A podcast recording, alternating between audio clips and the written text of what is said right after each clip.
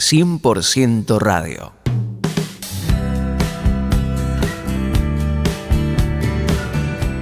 ¿Qué tal queridos amigos? ¿Cómo están ustedes? Es una gran alegría poder compartir este espacio junto a todos los amigos que nos acompañan en esta propuesta de 100% radio. Muy felices, muy contentos de poder compartir este espacio junto a todos ustedes.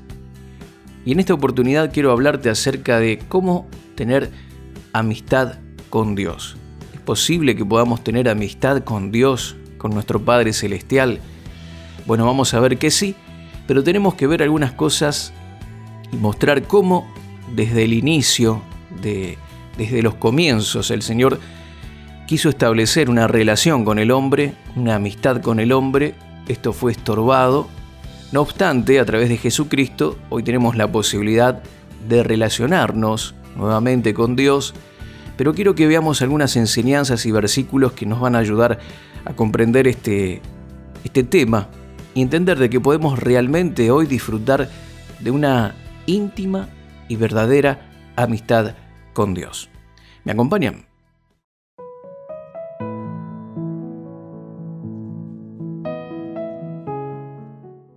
Uno de los aspectos más importantes de la amistad para poder lograr tener una buena amistad con alguien es familiarizarse con la persona con la que se va a establecer esa relación. Necesitamos pasar tiempo, necesitamos conocernos, saber cuáles son los, gustos de la persona, lo que le agrada, lo que no le, no le gusta. Y todas estas cosas y este conocimiento previo nos va a ayudar a tener un mejor relacionamiento con esa persona, ¿verdad? Si sabemos o nos informamos antes de, invitarle a nuestro hogar o de tratar de, mantener una relación, cuáles son sus gustos, sus intereses, eh, y podemos justamente enfocarnos en esas cosas, seguramente vamos a pasar con esa persona un momento agradable.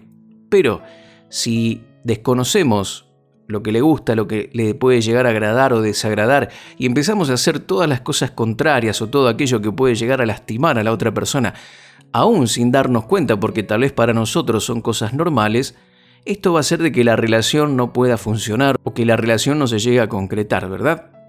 Entonces, uno de los aspectos más importantes de la amistad es familiarizarnos con la persona con la que vamos a establecer una relación. Y esto también se aplica a Dios. Para poder relacionarnos bien con Él necesitamos conocerlo, saber cuáles son sus intereses, qué le gusta, entender lo que se denomina la naturaleza o el carácter de Dios. Esto es muy importante. Para poder relacionarnos bien con Dios necesitamos entender su corazón, su naturaleza, su carácter. Adán y Eva fueron tentados por la serpiente. Esto ocurrió en el jardín del Edén. Y ellos cayeron en la tentación y finalmente desobedecieron a Dios y también hundieron a toda la raza humana en el pecado. ¿Qué fue lo que ocurrió? ¿De qué se valió Satanás para engañar al hombre y la mujer? Bueno, esta falta que ellos tenían de entendimiento acerca de la naturaleza de Dios fue de hecho lo que Satanás utilizó para hacerlos caer en la tentación y en el pecado. Vamos a leer Génesis capítulo 3 del verso 1 al 5, una historia muy familiar para muchos de nosotros y dice así. Génesis capítulo 3 versículos 1 al 5. Pero la serpiente era astuta más que todos los animales del campo que Jehová Dios había hecho.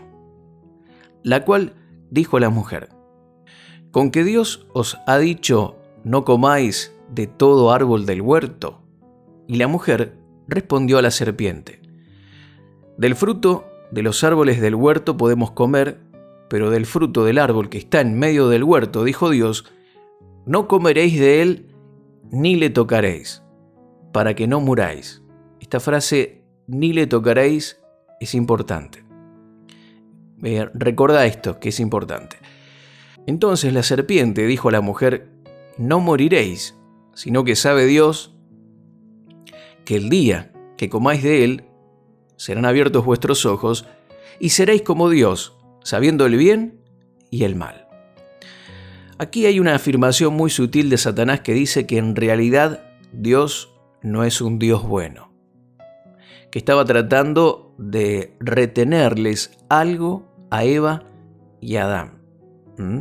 Eh, Satanás le dice, eh, ¿con que Dios os ha dicho no comáis de todo árbol del huerto? Satanás parece que estaba eh, informado de lo que Dios había dicho. Entonces utiliza esta información para evaluar el conocimiento, la información que tenía Eva, y utiliza eso, esa escasez de información, esa falta de, entendimiento, para hacerla caer en el pecado. Entonces dice que la mujer respondió, del fruto del huerto podemos comer, pero del fruto del árbol que está en medio del huerto, dijo Dios, no comeréis de él ni le tocaréis, para que no muráis. Esta frase, ni le tocaréis, no fue lo que Dios dijo. Dios había dicho simplemente que no coman del árbol. Esto fue un agregado de la mujer. Algo que, una información extra que Dios no había dicho. Él cuando al hombre le dijo y a la mujer que no coman, simplemente les dijo eso, que no coman del árbol. Esto no le tocaréis, es algo nuevo, algo introducido después. Allí Satanás vio que esta mujer eh, tenía una información un poquito distorsionada y que tenía algo de ignorancia que es algo que también utiliza Satanás para atacarnos, para hacernos retroceder en la fe, la incredulidad y la falta de información. Entonces dice, Satanás le dijo a la mujer, no moriréis, sino que Dios sabe que el día que coman de él serán abiertos vuestros ojos, seréis como Dios, sabiendo el bien y, el mal.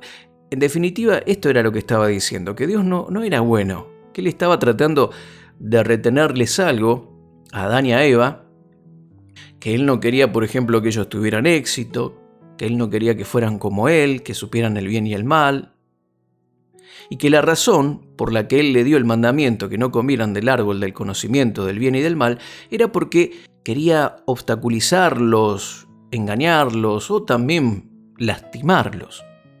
En cierto sentido lo que Satanás estaba haciendo era atacar la mismísima naturaleza y el carácter de Dios cuando lo injurió al decir que Dios no quería en definitiva lo mejor para ellos.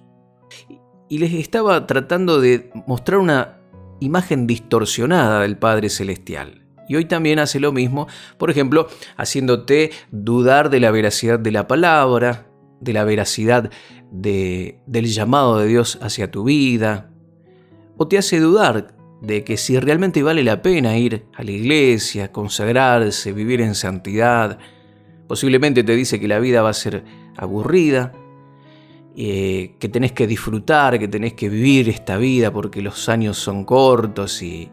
Lo triste, mi querido amigo, es que la gente que entra en esa mentira de Satanás, a lo largo o a corto tiempo también se da cuenta que las drogas, que el alcohol, el sexo, la rebelión, el satisfacerse a sí mismos o vamos a, otro lado que puede ser positivo, el buscar el éxito desmedido en el trabajo y vivir solo para trabajar, para hacer dinero y todo lo demás, y tener metas que tienen que ver con riquezas materiales y, todo eso, las personas que entran en todo esto se dan cuenta que esto no es la, lo que otorga realmente la verdadera felicidad. Muchos se dan cuenta de esto cuando ya sus vidas están destruidas, sus familias destruidas, la salud, han perdido todo y es en muchas ocasiones ya demasiado tarde. Pero lo que Satanás decía parecía bueno, pero inmediatamente o a largo tiempo se dan cuenta de que era todo un engaño y una gran mentira. Claro, eh, alguno dirá, bueno, sí, Dios quiere tener relación conmigo, eh, Satanás trata de mostrarme una imagen distorsionada de Dios. Y lo que Él quiere es que vos veas a Dios o tú veas a Dios, mi querido amigo, como un ser malo, un ser enojado, que utiliza eh, su poder, su influencia para dañarte, para lastimarte, para hacerte aprender cosas, eh, personas que a lo mejor tuvieron, pasaron por una tragedia muy triste, muy difícil y, le echan la culpa a Dios porque dicen que Dios usó eso para hacerte crecer espiritualmente. Más allá de que toda circunstancia negativa Dios puede utilizarla para que nosotros aprendamos, Dios no es el que causa todos tus males. Las situaciones difíciles de la vida muchas veces son causadas por nuestras propias acciones, nuestras negligencias o porque estamos luchando contra un enemigo al que no le podemos dar lugar en nuestras vidas porque va a tratar de destruirnos. Pero Dios no es el que causa tus daños, tus males. Claro, uno a veces lee la palabra de Dios, sobre todo en el Antiguo Testamento, y dice, pero si Dios castigaba con muerte, era severo en el Antiguo Testamento, leemos los libros del Éxodo, eh, en, en Génesis vemos Levítico, Números, Deuteronomio, las maldiciones sobre aquellos que no cumplían con los requerimientos de la ley. Vemos un Dios iracundo, pero ¿era realmente esa la naturaleza de Dios o qué hay detrás de toda esta ira de Dios expresada en el Antiguo Testamento?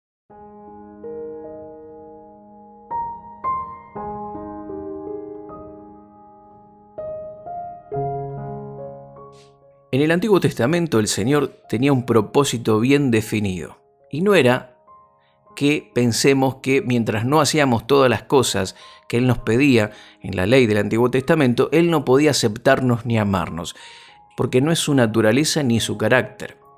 Más bien, Él dio todas esas leyes y esos reglamentos que encontramos en la antigüedad y fue muy severo con aquellos que no lo cumplían, para que nosotros pudiésemos tener una noción de una noción más aguda y que podamos ver la realidad del pecado. Dice la palabra que el hombre estaba inclinado a la maldad, que los deseos del corazón del hombre eran simplemente eh, la maldad. Si vos mirás un poquito cuando Dios le da las leyes al pueblo de Israel, hay cosas que Él les prohíbe que hagan porque eran las cosas que hacían los pueblos que vivían en esa tierra o en alrededor de ellos. Hay cosas atroces, cosas realmente impresionantes que el hombre ya hacía en aquella, en aquella época. No es de ahora, ¿eh? que son malos y que son sádicos, homicidas, perversos. Ya en esa época eh, el corazón del hombre manifestaba en su vida la maldad, el pecado, la aberración. Entonces Dios, al poner la ley, Él quería mostrar cuál era su estándar de santidad, que era un estándar alto. Entonces de esta manera, al tener la ley, ellos tenían conocimiento de lo feo o lo malo que era el pecado que estaba gobernando en ese momento a la humanidad. Ellos podían tener una noción de lo bueno y de lo malo de una manera más aguda, más representativa. Y al mostrar Dios cuáles eran sus exigencias, su ética, su santidad tan perfecta y que era imposible para el hombre poder cumplirla, le estaba mostrando a la humanidad que era necesario un Salvador. ¿Sí? Porque el hombre, en miles de años en que la ley estuvo vigente, jamás pudo cumplirla, porque dice la palabra que el que quebrantaba uno de esos mandamientos muy pequeños, quebrantaba todo. Y el libro de Santiago nos enseña también de que no es solo quebrantar, que también es pecado saber hacer lo bueno y no hacerlo. ¿Mm? Otro ejemplo, si vos, por ejemplo, eh, o tú usabas ropa con mezclas de diferentes hilos, poliéster y algodón, ya estabas quebrantando la ley. O sea, la ley era muy, muy, muy exigente y estaba justamente dada para mostrarle al hombre cuán perverso era el corazón del hombre y cuán imposibilitado estaba de llegar al estándar de Dios y que para eso necesitaba un Salvador. Entonces, el problema era que la gente pensó que Dios estaba exigiendo perfección como requisito para que Él pudiera amarlos, aceptarlos lo cual produjo la actitud que muchos tienen de que su amor por ellos hoy, en este día, en este tiempo, es proporcional a su comportamiento. Sienten que hasta que ellos no se esfuerzan por hacer todo perfectamente, no van a ser aceptados por Dios, pero no es ese el mensaje de la Biblia ni la intención de Dios al entregar la ley. Dios está en otra disposición de ánimo y es la de reconciliar a la humanidad con Él y no juzgarla. No la está haciendo responsable por su pecado, no le está reclamando por su pecado. La disposición de ánimo de Dios para ti hoy, mi querido amigo, es que Él te ama. Tienes que entender esto. Ese amor lo llevó a Él a entregar a su Hijo para que pudieras tener vida eterna. Lo que busca Dios es, en este tiempo, quitar tus pecados y cualquier cosa que pudiera separarte de Él. Él ya lo hizo por medio de Jesucristo y hoy te está ofreciendo una relación. No con base en tu desempeño religioso, sino con una base diferente y la base es tu fe en el hecho de que crees que Jesús es el Hijo de Dios y que en la cruz llevó todos tus pecados. Hoy puedes tener amistad con Dios a pesar de tus equivocaciones y de tus errores, pero lo que tienes que hacer es poner tu fe en Jesús, el Salvador. Él te pide que pongas tu fe en Jesús, en su Hijo Jesús, el Salvador del mundo. Romanos capítulo 5, versículo 17 dice, porque si por la transgresión de uno, por éste reinó la muerte, mucho más reinarán en vida por medio de uno, Jesucristo, los que reciben la abundancia de la gracia y el don de la justicia. Dice que por medio de Adán reinó la muerte. Todos recibimos como herencia la muerte, pero a través de Jesucristo recibimos abundancia de gracia y el regalo o el don de la justicia. Cuando pones tu fe en Jesús, el Señor perdona tus pecados y te da el regalo de la justicia. Todo eso que era imposible cumplir a través de las disposiciones de la ley, hoy eres justo a través de tu fe en Jesús. Por eso era necesario el Salvador, ¿verdad? Y por ello es que podemos disfrutar de sus bendiciones, de su favor, reinar en vida a través de nuestra fe en Jesús. Jesús en la cruz hizo todo para que nosotros podamos tener una buena relación con nuestro Padre Celestial, una relación de amistad, de intimidad, así como fue en el principio en el huerto del Edén. Mi querido amigo, no permitas que Satanás distorsione la imagen de Dios en tu mente. Tienes que entender y tener siempre esta seguridad que Dios te ama y ha hecho todo para que puedas relacionarte con Él.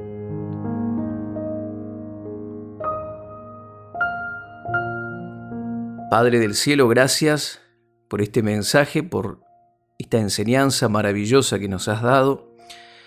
Gracias por Jesucristo, nuestro Salvador, porque a través de su obra completa y perfecta en la cruz y por sus méritos, nosotros tenemos hoy justicia, podemos relacionarnos contigo, tener amistad y, y nos gozamos en ello, Padre, en este maravilloso Salvador que nos ha dado la oportunidad de relacionarnos y de reinar en vida a través de esa obra que Él hizo en la cruz.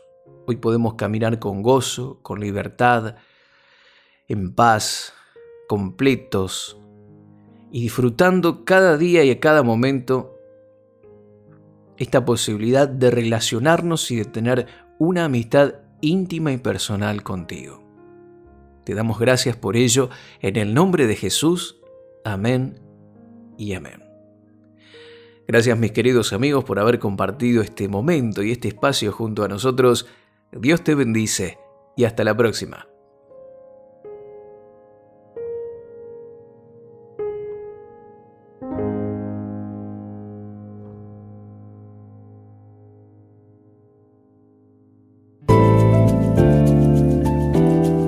Gracias por compartir este tiempo con nosotros.